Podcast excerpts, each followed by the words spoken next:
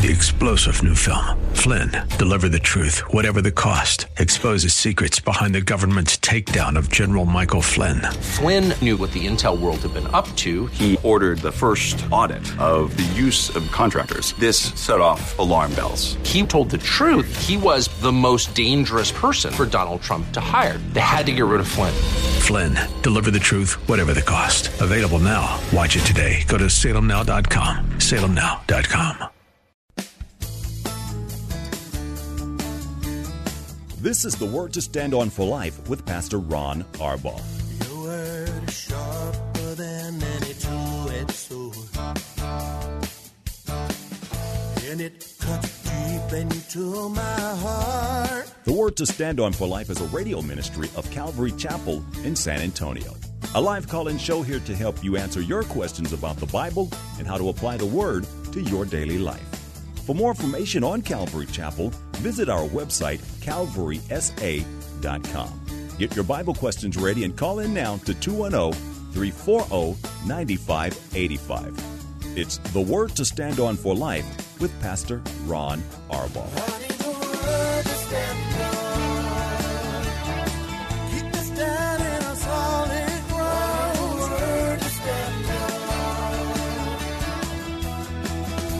Welcome to the program. I almost said welcome back, and then I realized it was me who was gone and not you. But it is good to be back. I'm Pastor Ron Arbaugh from Calvary Chapel in San Antonio, Texas, and this is the Word to Stand Up for Life, a program dedicated to taking your phone calls and answering your questions, Bible questions, questions about stuff going on in your life or at church, whatever's on your heart. All you have to do is to provide the phone call 210-340-9585. If you're outside the local San Antonio area, you can call toll free at 877-630-KSLR. Numerically that's 630-5757. You can email questions to us by emailing questions at calvarysa.com or you can use our free Calvary Chapel mobile app. Uh, if you are driving in your car, I want to remind you that the safest way to call is to use the free KSLR mobile app. Just hit the call now banner at the top of the screen, and everything else will be hands free. You'll be connected directly to our studio producer.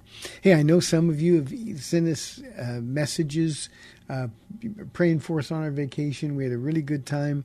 Uh, Paula will be here on Thursday. I'm sure that she'll have some things to talk about regarding our vacation.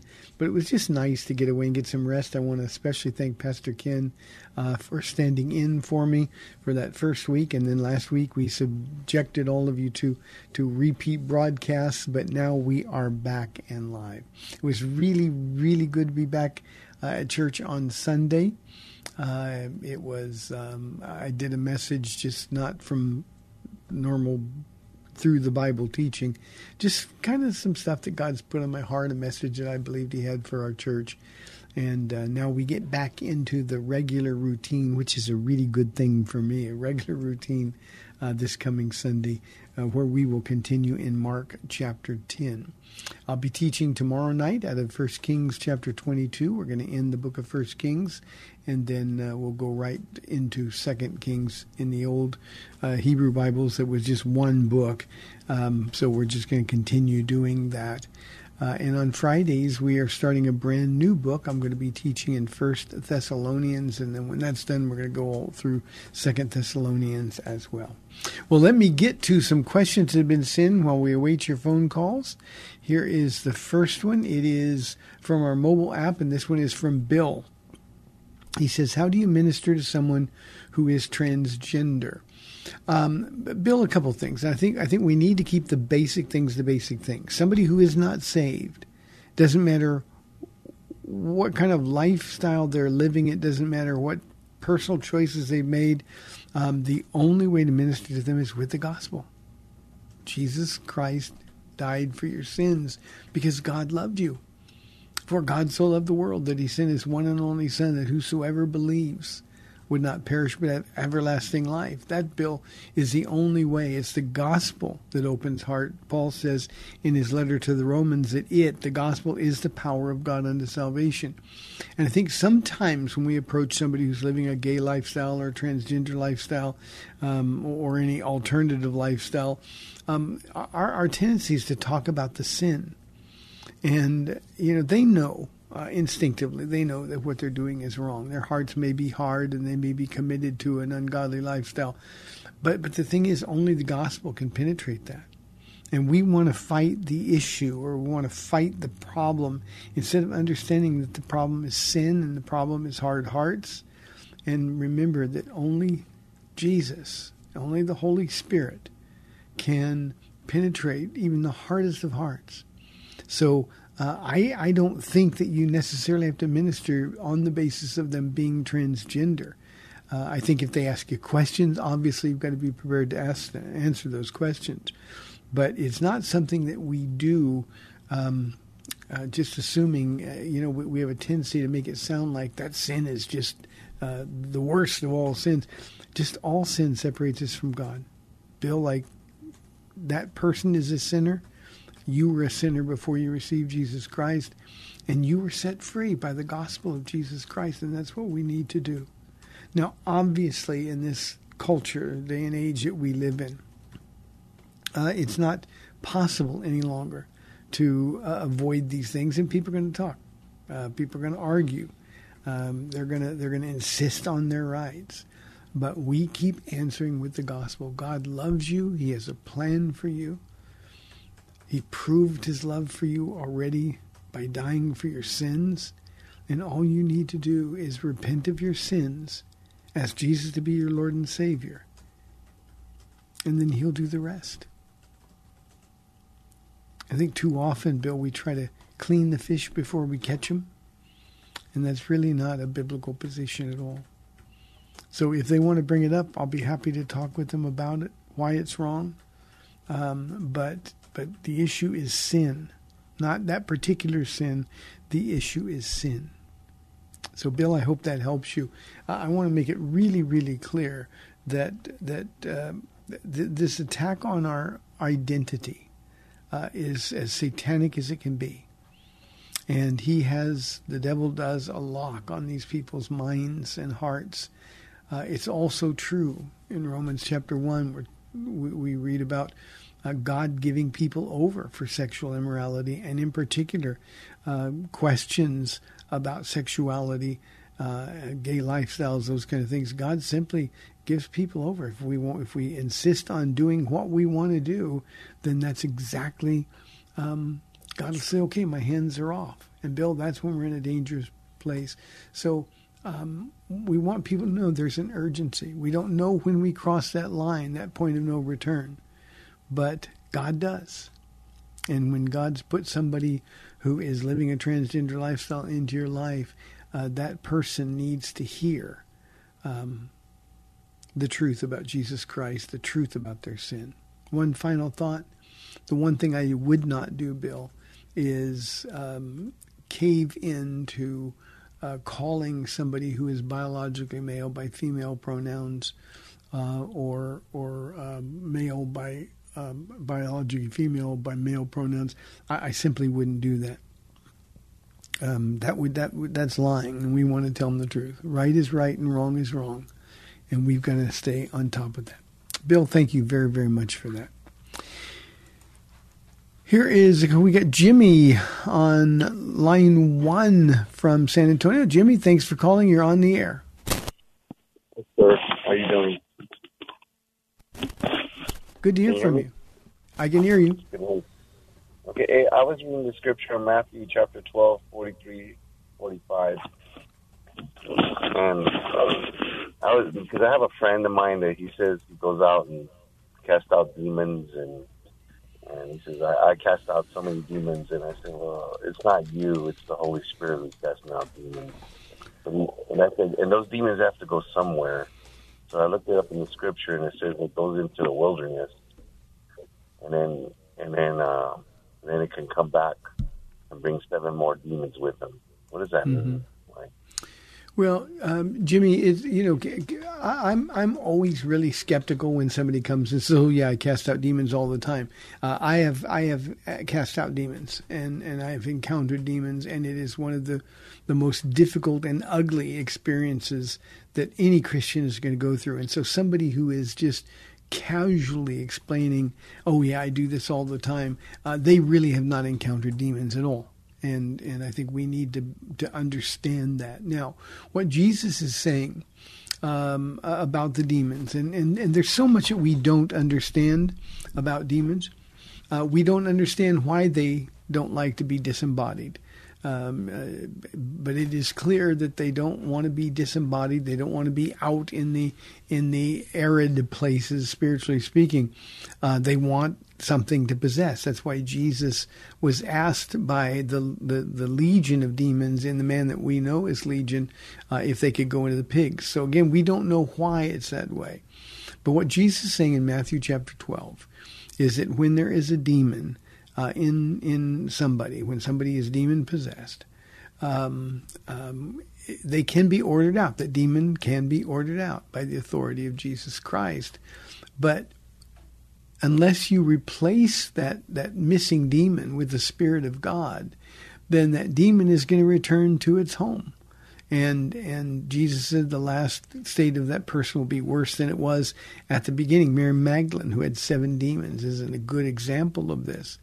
Um, if if the demons come back and find out that the person has not accepted Jesus Christ, then what Jesus says is it uh, it uh, goes and takes seven other spirits even more wicked than itself, and they go in and live there, and then of course things get worse. Now, what that means is that when we're casting out demons, Jimmy, we've got to be sharing the gospel of Jesus Christ. Now, here's what I've found, and uh, I simply, it, it's my practice, and, and it doesn't mean that I'm doing it right or somebody else is doing it wrong. But my practice is uh, I'm going to talk to the person, the host of the demon, about whether or not they're interested in receiving Jesus Christ. Um, I've always found in situations like this that that uh, that God gives me a way in to talk to the person, which means I can bypass the demon. And if they're not interested at all in giving their life to Jesus Christ, then I'm not going to cast the demon out because I don't want to make things worse for them. But um, if they're if they're willing to do that, then the demon is going to go, and they're going to be filled with the Holy Spirit, and everything is going to be okay. But again, there's so much that we don't know, Jimmy, about why things are um, the, the, way they are in the demonic world. Um, we just we're just told that that's what it is. So I hope that makes sense to you, Jimmy it's the best we can do because we're guessing a lot when it comes to, to demons and things like that. Thanks for the question. Uh, we had a gentleman who called the, stu- the studio regarding the asteroid. Um, said there was an actual asteroid surrounding the Earth. Um, there is an asteroid. I saw only a headline, so I have no information on this. Um, the first question is, is Is this person on the air? No. Okay, he was on the air, called in, uh, saying that TV minister said he had a dream, an asteroid is going to hit Earth. Is there any validity to this? The answer is no. Uh, there, there is an asteroid. I saw the headline says on collision course with Earth, Earth, but a collision course with Earth could be like uh, a thousand miles away or something. Um, so no, there's no validity. And when you're watching these kind of false prophets on television, nothing that they say is relevant. So uh, just ignore it completely. I want everybody to understand something. God is the one in control of all these things. We know the earth is going to be destroyed eventually.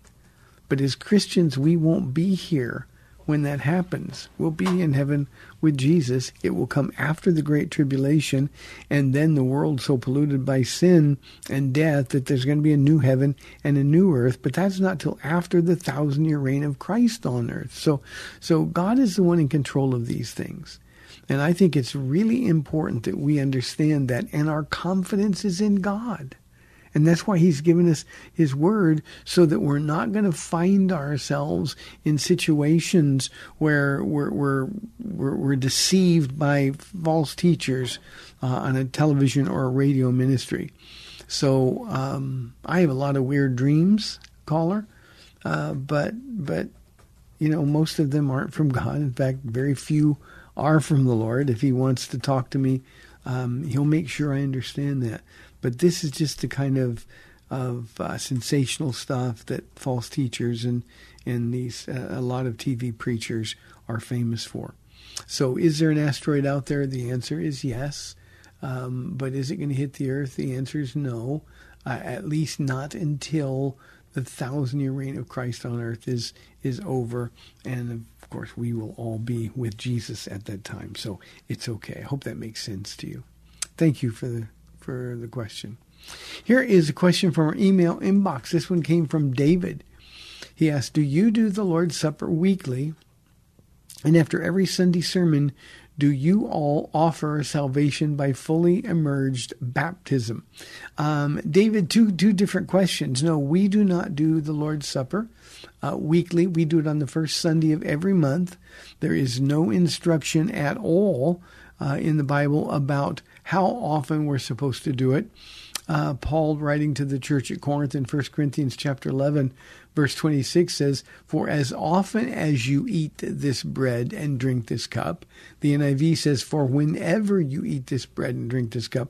So there isn't any direction about how often we're supposed to do it. Um, there's nothing wrong with doing it every week. Um, um, our reasoning for uh, doing it once a month is fairly straightforward. Uh, we simply don't want people to do it um, mechanically. We want it to mean something.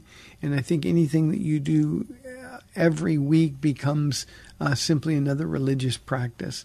Uh, so we we do it. The Lord's Supper is very important to us here, and so we do it uh, on the first Sunday of every month, um, and we will continue doing it that way.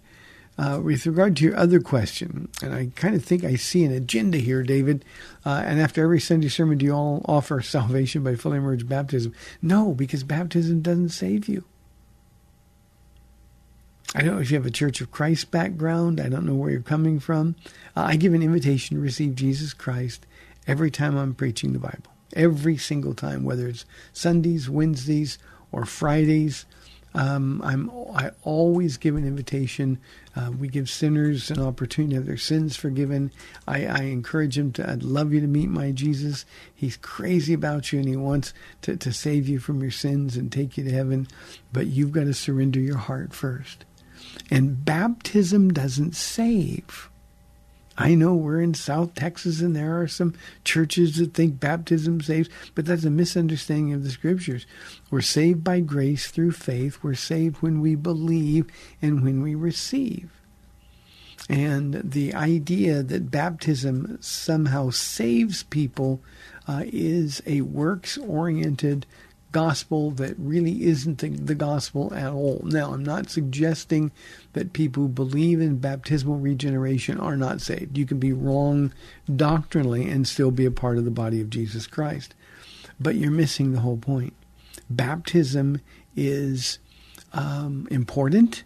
Jesus said to do it. Paul wrote about it, said to do it. It was practiced in the book of Acts.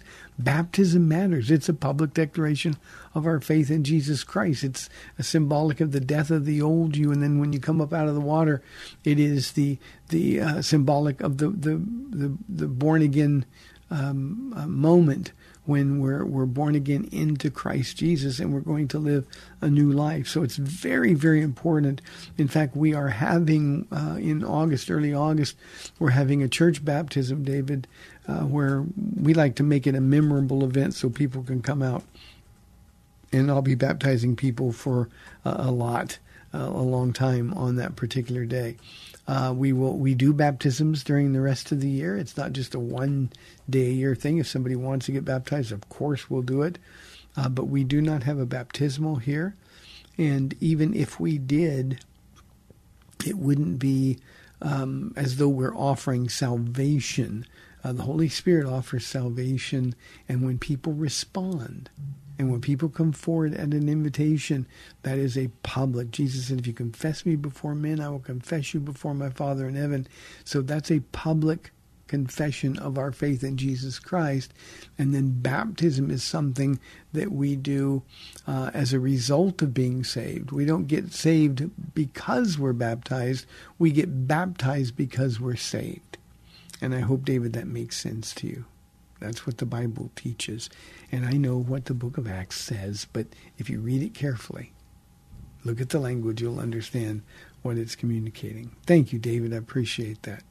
340-9585 for your live calls and questions. Here is an anonymous question from our email inbox.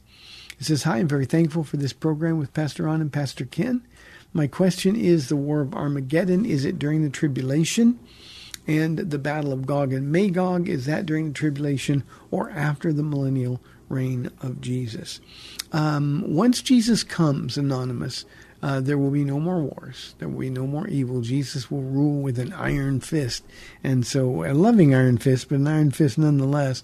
And so, there will be absolutely no uh, rebellion that, that is permitted in the millennial reign of Jesus Christ.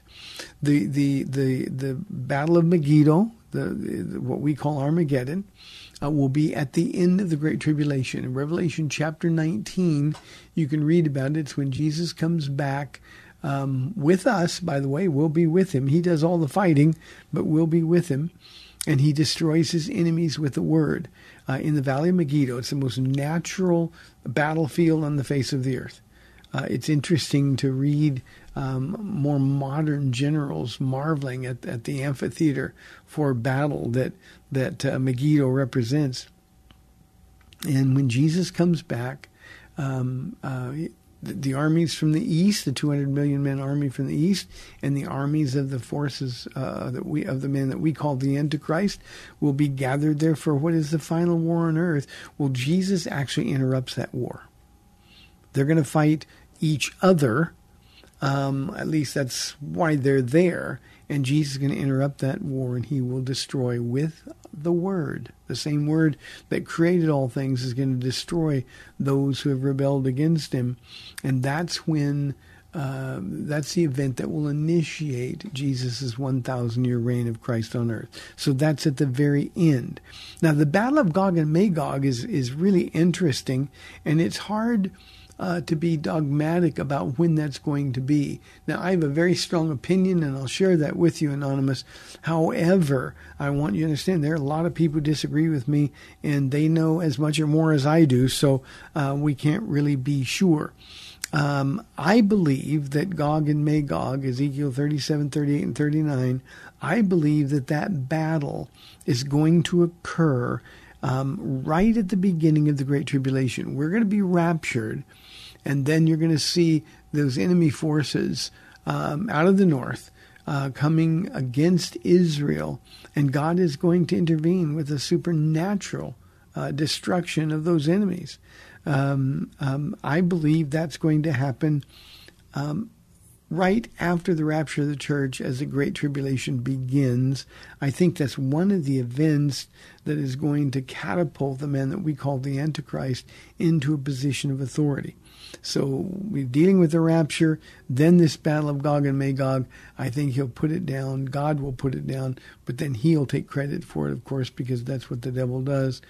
And uh, and that's going to happen. There are people, however, anonymous, who believe that Ezekiel 37, 38, and 39 is going to happen at some point just before the rapture of the church. I don't agree. I don't see any evidence for it, um, but uh, that doesn't mean that they're not right. So uh, all we can do, I can be very sure of, of Megiddo or what we call Armageddon, um, but uh, Gog and Magog is a little less certain in terms of the information that we're given.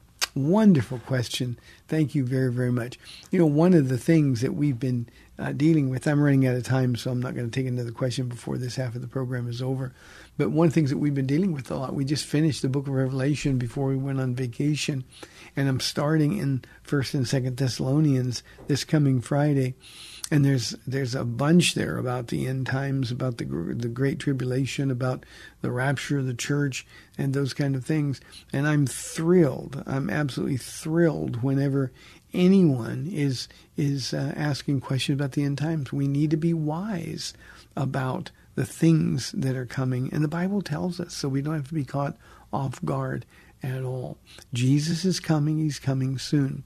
You know, I told the church on Sunday, uh, our first Sunday back after vacation, that uh, California was good for me. It's good for me because California is a crazy place. I, I'm a native Californian, raised there my whole life, and, and yet you go back there, and you just see how hard-hearted people are, and you see how messed up things are. Uh, the homeless population is growing increasingly um, um, mentally ill there. Um, the, the, each year we see worse and worse um, cases of people who are out on the streets. Uh, we see sin uh, open and rampant running in public. It, it, it's just uh, unbelievable the things that are going on. All of that to say uh, that that Jesus is coming back, and we need to be ready for that. So these are important things to study. We need to know uh, our eschatology. Um, a lot of good information out there. What we have to do is live our lives every day committed and submitted to the Lordship of Jesus Christ. Just be with Jesus. And that's the only way I know to be ready for that moment when he comes. Paul and I, we were walking on the beach, and then we walked again this morning, and all I could think about was today could be that day, Lord. He could be coming. Hey, we've got 30 minutes left in the program. 340-9585 or toll free 877-630-KSLR. We'll be back in two minutes.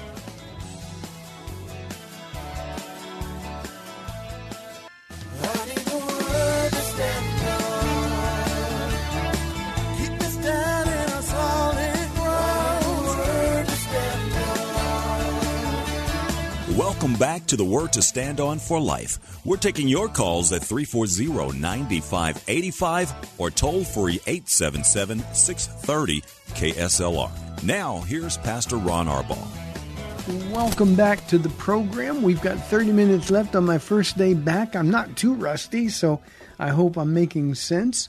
Here is a question from our email inbox, and this is actually it's anonymous. Uh, Pastor Ken received this email and talked about it on Wednesday, uh, but I was asked personally to answer it as well. Um, here's the situation: a father came to Christ later in life. Uh, his sons were 17, 10, and 6. Now, five years later, the father is living for Christ, and the oldest two sons don't respect their dad from all the heartaches and bad examples uh, the father caused by not coming home some nights and also doing drugs and drinking alcohol, alcohol etc. What should the father do to try and gain their trust back? Uh, the children don't feel loved by him. Also, when the father tries to discipline them, it causes more chaos because the kids have anger towards him and don't feel that he's lovingly disciplining them because he yells at them and talks down to them. I'm the mother, and I'm guilty for always arguing with my husband in front of the kids, but I've always been there for them and raised them in church and did not do or show them bad examples. Please help.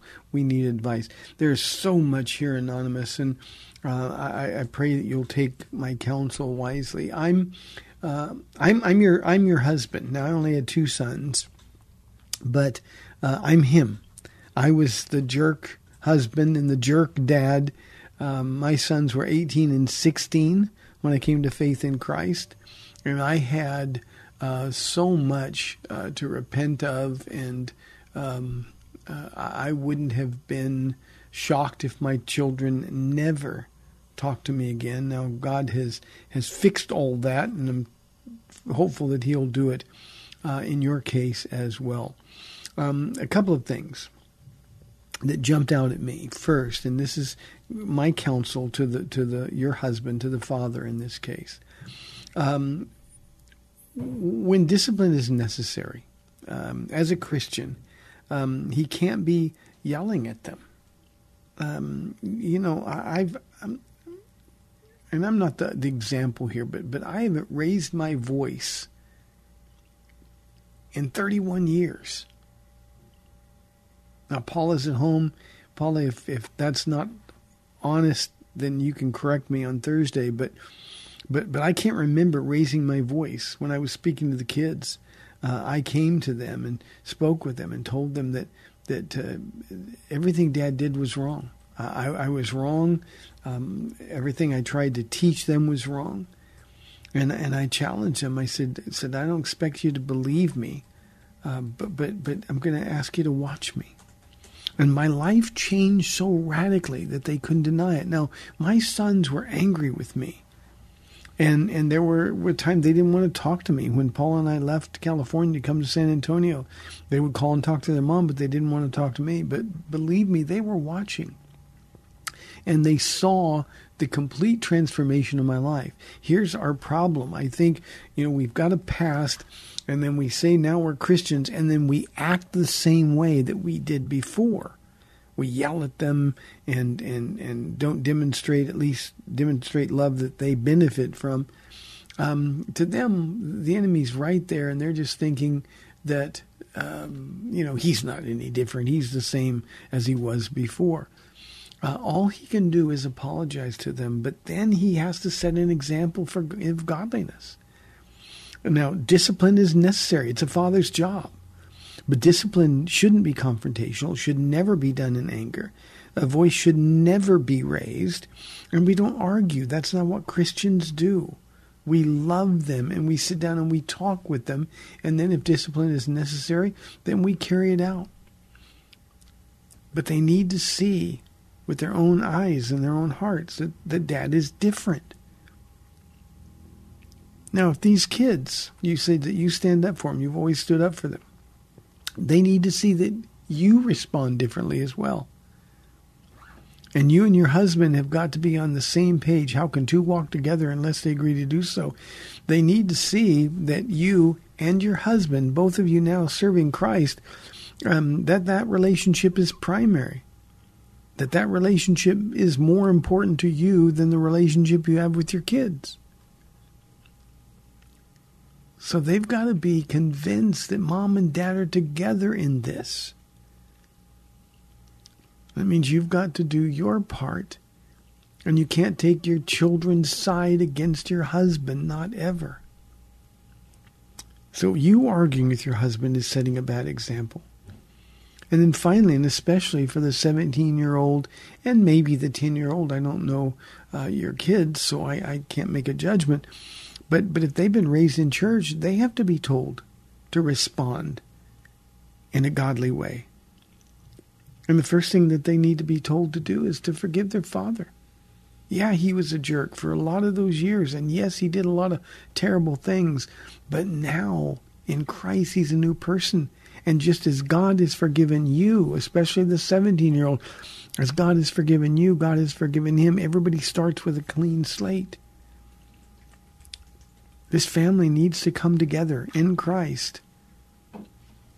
I would suggest wherever your church is, get some family counseling.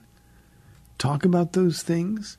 At one point, you've got to be able to say, um, he's different. So we have to be different. And holding on to unforgiveness is preventing them from enjoying the work that God wants to do in and through their lives you know, uh, anonymous Paula uh, didn't believe my conversion was real for one year.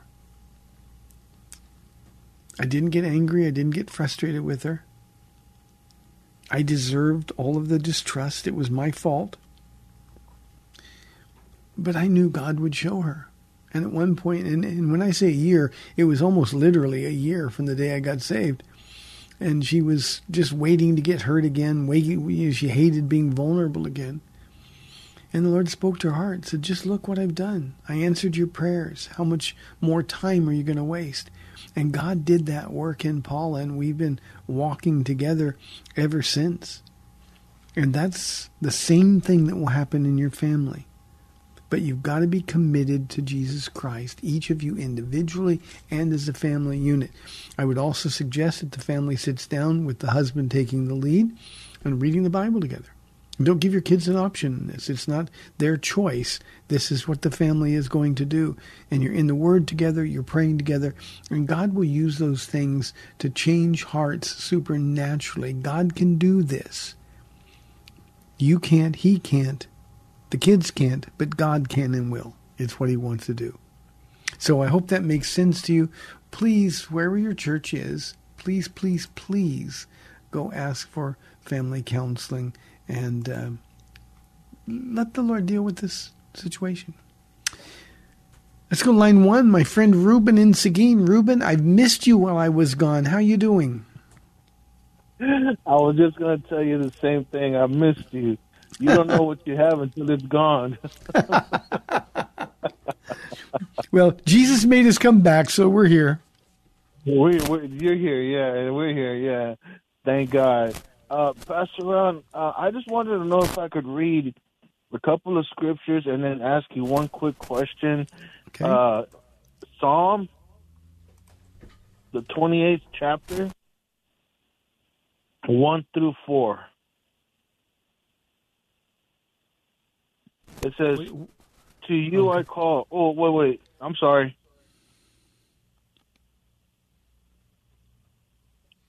Are you there? I'm sorry, the 27th, this, the 27th chapter. I'm sorry. Okay. My finger hit there. I'm sorry. Okay. Psalm, the 28th chapter. Lord, the Lord is my light and my salvation. Whom shall I fear?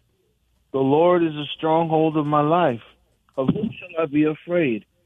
When evil men advanced against me to devour my flesh, when my enemies and my foes attack me, they both stumble and fall. Though an army besieges me, my heart will not fear. The war break out against me, even then will I be confident. Hallelujah. Hmm. And this is the one I, I have a question about. One thing I ask of the Lord, this is what I seek, that I may dwell in the house of the Lord all the days of my life, to gaze upon the beauty of the Lord and to seek him in his temple. This is like a daily prayer that I pray. And then when anxiety tries to creep up on me, and I read this over and over and over again until it just goes away.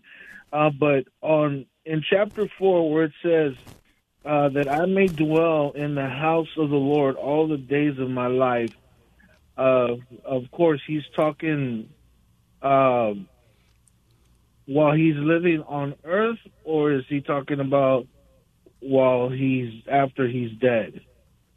Yeah, no, he, he's talking about here. Now, Ruben, one of the things you have to remember here the, the circumstances around these Psalms are really, really important. Um, David was uh, running from King Saul uh, for 10 years. King Saul was trying to kill him and chasing him all over the country. David was hiding in caves.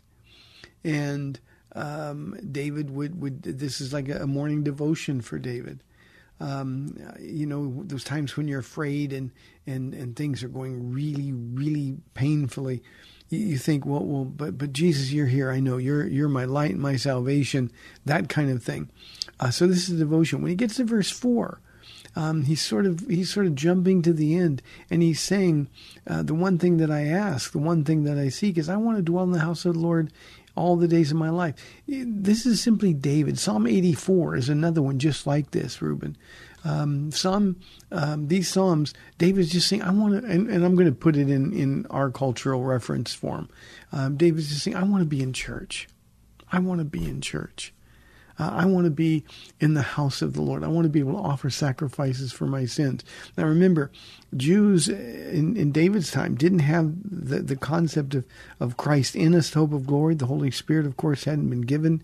Uh, they didn't have the concept of, of, of heaven being in the presence of the Lord. So, so, so David's understanding here is simply uh, he's he's reflecting on what he's missing. I want to be in church. I want to be in your temple. I want to offer my sacrifices. I want to worship you, O God. And and of course he couldn't do that from the caves because King Saul was looking to kill him. So uh, this was just him longing. You know, a great frame of reference for this, Ruben, would be a lot of people who couldn't go to church during COVID there were so many people who wanted to go to church and they kept saying, "Oh Lord, I want to be back in fellowship. I want to be," but but but for a lot of people they couldn't be, And when the doors opened up, those prayers were answered and they were able to come back into the church. And, and I had people, so many people, Ruben, who would come up to me and say, Oh, Pastor Ron, it feels so good to be back. I missed it so much. And he just wanted to be with God. He wanted to be with the people of God. And he wanted to be in the house of, the God, of God. And as he was running away from King Saul, those things weren't possible. So he's remembering the goodness of God. He's remembering that he doesn't need to be afraid, that God has made him great promises. But I still miss you, Lord. I want to be in your house. Psalm 84 is actually even better for that. That makes sense to you? Yes, sir. Thank you. Okay, God bless you, Ruben. Good to hear from you. 340-9585 for your live calls and questions. We got Mike on line two from San Antonio. Mike, thanks for calling. You're on the air. Hello, Pastor Ron. Can you hear me okay? Hi, I can hear you great, Mike. Hey, welcome back. Uh, missed you while you were gone. Glad you got a break. Hey, Thank you. My, my scripture reference is uh, John 1, 8, 9, and 10. And then, I because I, was studying the book today, and then I'm just, I have a question about those three verses as they contrast, well, I don't know if they contrast, with First John 3, 4, 5, and 6. Now, I could read them on the air, or you can just address it, whatever you want to do. Okay. Uh, the the second verses you said are three, four, and five, or four, five, and six. Uh, 4, 5, and 6. Okay. Uh, that's First John 3, 4, 5, 6, and First John 1, 8, 9, 10. And of course, I think you know the, the word so well that it says if we have no sin, we deceive ourselves. Yes. But in the second reference, it talks about if we abide in him, there is no sin in us. So I know there's probably a simple explanation. Yeah, there there is. Um, thank you very much for that. Um, two things. First, John, and, and a lot of people get twisted reading this because they don't realize um, the the purpose of John writing. His purpose is so that we may have fellowship with God, and then through that fellowship with God, we have fellowship with one another and what John is talking about throughout this. And this book is can be tedious at times because he keeps repeating himself over and over and over. That's how important these truths are, Mike. So, um, um, in chapter one, he's simply saying that if we claim to be without sin, we're lying. It's that simple. Um, you know, there are people who say even now that sinless perfection is possible. I've even known some people who claim to be perfect by now and and you know they're just not being honest it's not the truth we all sin and we all fall short of the glory of god that's why the next verse is so important because when we sin we our fellowship with God is broken. We don't lose our salvation. That's not what John's talking about. Our fellowship with God is broken. And so he says in chapter uh, 1, verse 9, here's the answer if we confess our sins. Now, to confess our sins doesn't just mean to say it, it means to agree with God that what we're doing is sin. If we confess our sins, agree with God, He's faithful and just and will forgive us our sins and purify us from all unrighteousness. And that fixes any broken fellowship that we have with the Lord. So we sin because we're in these flesh and blood bodies. That's what we do and and God has made a provision so that that sin can be cleansed, and the the the uh, uh, it's in the continuous present tense when it talks about purifying us from all unrighteousness. It's a continual purification simply by uh, confessing, agreeing with God. Uh, and then having our fellowship restored. So that's all that's involved in in chapter one. In chapter three, I've got it here. It says, Everyone who sins breaks the law. This is verse 4, and I'll just read them. Everyone who sins breaks the law. In fact, sin is lawlessness. But you know that he appeared so that he might take away your sins, and in him is no sin. No one who lives in him keeps on sinning. There's the key, Mike. No one who lives in him keeps on sinning. No one who continues to sin has either seen him or known him. So here's what John is saying there. He's addressing those people that are living a willful lifestyle of continuing sin who claim to be Christians. Now, all we have to do is look around the churches uh, that, that we go to, and you can see a whole bunch of people who are doing all kinds of sinful things uh, willfully, and yet they're claiming to be God. And John is simply saying that if that's you, If that describes you, then you're kidding yourself. The Apostle Paul says pretty much the same thing in 1 Corinthians chapter 6 and in Galatians chapter 5 um, when he talks about people who live like this will not inherit the kingdom of God. Now, I know a lot of people who live in willful sin who say, no, I'm fine. God, God's got me. I'm saved. I'm going to heaven. But they're living in willful sin. So in chapter 3, that's what he's talking about. Now, in um, First John, there was something going on behind the scenes. Uh, the Gnostics, which was, I think, the, the first real doctrinal cult, uh, the Gnostics didn't believe that anything flesh could have anything to do with God. In fact, the Gnostics believed that uh, Jesus was God, but they didn't believe that he appeared in the flesh. Um, it wasn't long after Jesus was gone. People saying, no, no, the flesh and the spirit have nothing to do in common. So Jesus couldn't have appeared in the flesh because the flesh is sinful. And and they decided that it was okay to sin. Whatever we did in our flesh was okay because God didn't care about the things of the flesh. And to, to come to that conclusion, they had to agree that Jesus didn't really come in the flesh, that he only appeared to or was an apparition uh, of, of being in the flesh and that that heresy began with with it with with well he's not really he's God but he's not really human. Isn't it interesting that some two thousand years later, uh, the heresy is just the opposite. Everybody agrees now. The evidence is so overwhelming that Jesus was a real human. But today, the heresy is that he wasn't God. So it's just the opposite as it was there. And so, what John is trying to do is let them understand that um, um, Jesus was human, he was in the flesh, and if you continue to cater to your flesh, the truth is you really haven't met him at all. You can know about him and not really know him. Jesus said on that day, Many will say to me, Lord, Lord, uh, and I will say, Depart from me, for I never knew you, you doer of iniquity, or you sinner.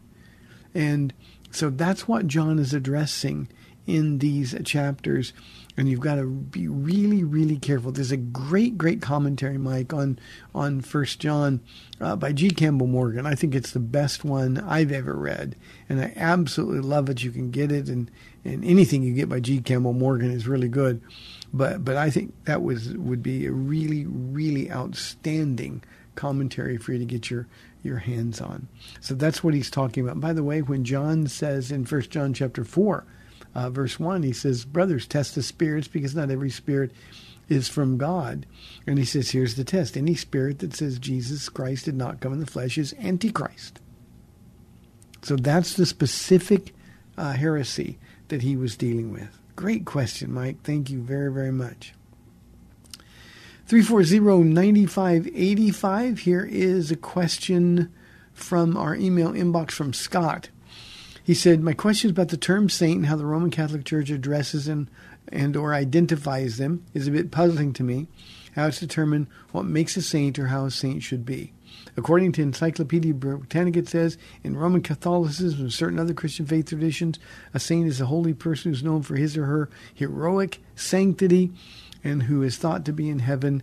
Uh, that this tradition of naming saints was established in the 10th century by Pope John uh, the 25th, or the 15th, rather, I'm sorry. My point is that there's no mention of saints in, I'm sorry, my point is that there's mentions of saints in Deuteronomy, Job, Psalm, Daniel, Isaiah, Zechariah, all Old Testament references, um, um, and, and many mentions in New, New Testament, like Romans, uh, verse 1, to all in Rome who are loved by God and called to be saints. Um, I think the question, I don't have to read the rest of the question because we're running out of time, Scott. But, but the, the idea of saints, the Roman Catholic uh, understanding of sainthood uh, is unbiblical. Um, it, it's really, really poor doctrine. Saints are not super saints. They're not superheroes. They're not people who've done miracles who've been canonized by the Roman Catholic Church. Uh, that is man made tradition and it's nonsense. The New Testament makes it very clear that the saints are those who are born again believers. You know, Scott, I love the idea of hearing Jesus say Saint Ron. I like that. Now, I don't think I'm a saint, but he does. And so when, like in Rome, he says to all in Rome who are loved by God and called to be saints, the same thing happens with the Philippians, the same thing happens in Ephesians and Colossians. Um, uh, Paul uh, called to be saints. We're saints if we're born again, set apart by God, sanctified. That's what the word means. And um, and and so the reference to saints, the biblical reference to saints in the New Testament, is uh, very simply uh, those who are born again by the blood of Jesus Christ. We're all saints. Now, the the other thing I want to point out is when you talk in the Old Testament, uh, the mention of saints in Deuteronomy and Job, Psalms, Daniel, Hosea, and Zechariah, and Isaiah as well. Uh, those saints refer only to the people of God, Israel. Daniel, in his prophecies, uh, he, he mentions in chapter 9 uh, the attack on the saints. Well, Daniel knew nothing about the church, neither did um, um, David or Daniel, uh, Hosea, Zechariah, um, Moses. They knew nothing of the, of the church, the saints. So their reference to saints are the separated, the called out by God that they would understand saints as being those who are called by God, God's people, Israel. That doesn't mean that they were saved. It doesn't mean it just means that they were set apart by God to represent Him. And so that's the only source of confusion um, when when Daniel talks about the saints uh, in the end times. Uh, he's talking about the persecution against the Jews, God's people, at the hands of the Antichrist. So, um, uh, Scott, that's that's all that's referred to here. But let me be clear uh, as we run out of time here today. Um, we are all saints if, in fact, we're born again. And saints are not a super special classification people that we should pray to or venerate or anything else that simply misses the point biblically. Now, the Catholic tradition, um, people hold on to that, but it is contrary to what the Bible teaches. Thank you very much, Scott. Great question. Hey, well, thanks for tuning in today. It was been it's been great to be back. I've got some questions I didn't get to today, so we'll get to them tomorrow. May the Lord bless you and keep you. I'm Pastor Ron Arbaugh from Calvary Chapel in San Antonio, Texas, and this is the Word to Stand on for Life. Lord willing, I'll be back tomorrow at 4 o'clock on um, 6.30 a.m. We'll see you then. Thanks for spending this time with Calvary Chapel's The Word to Stand On for Life with Pastor Ron Arbaugh. The Word to Stand On for Life is on every weekday afternoon at 4, and Pastor Ron invites you to find out more about Calvary Chapel at calvarysa.com. The Word to Stand On for Life was sponsored by Calvary Chapel of San Antonio.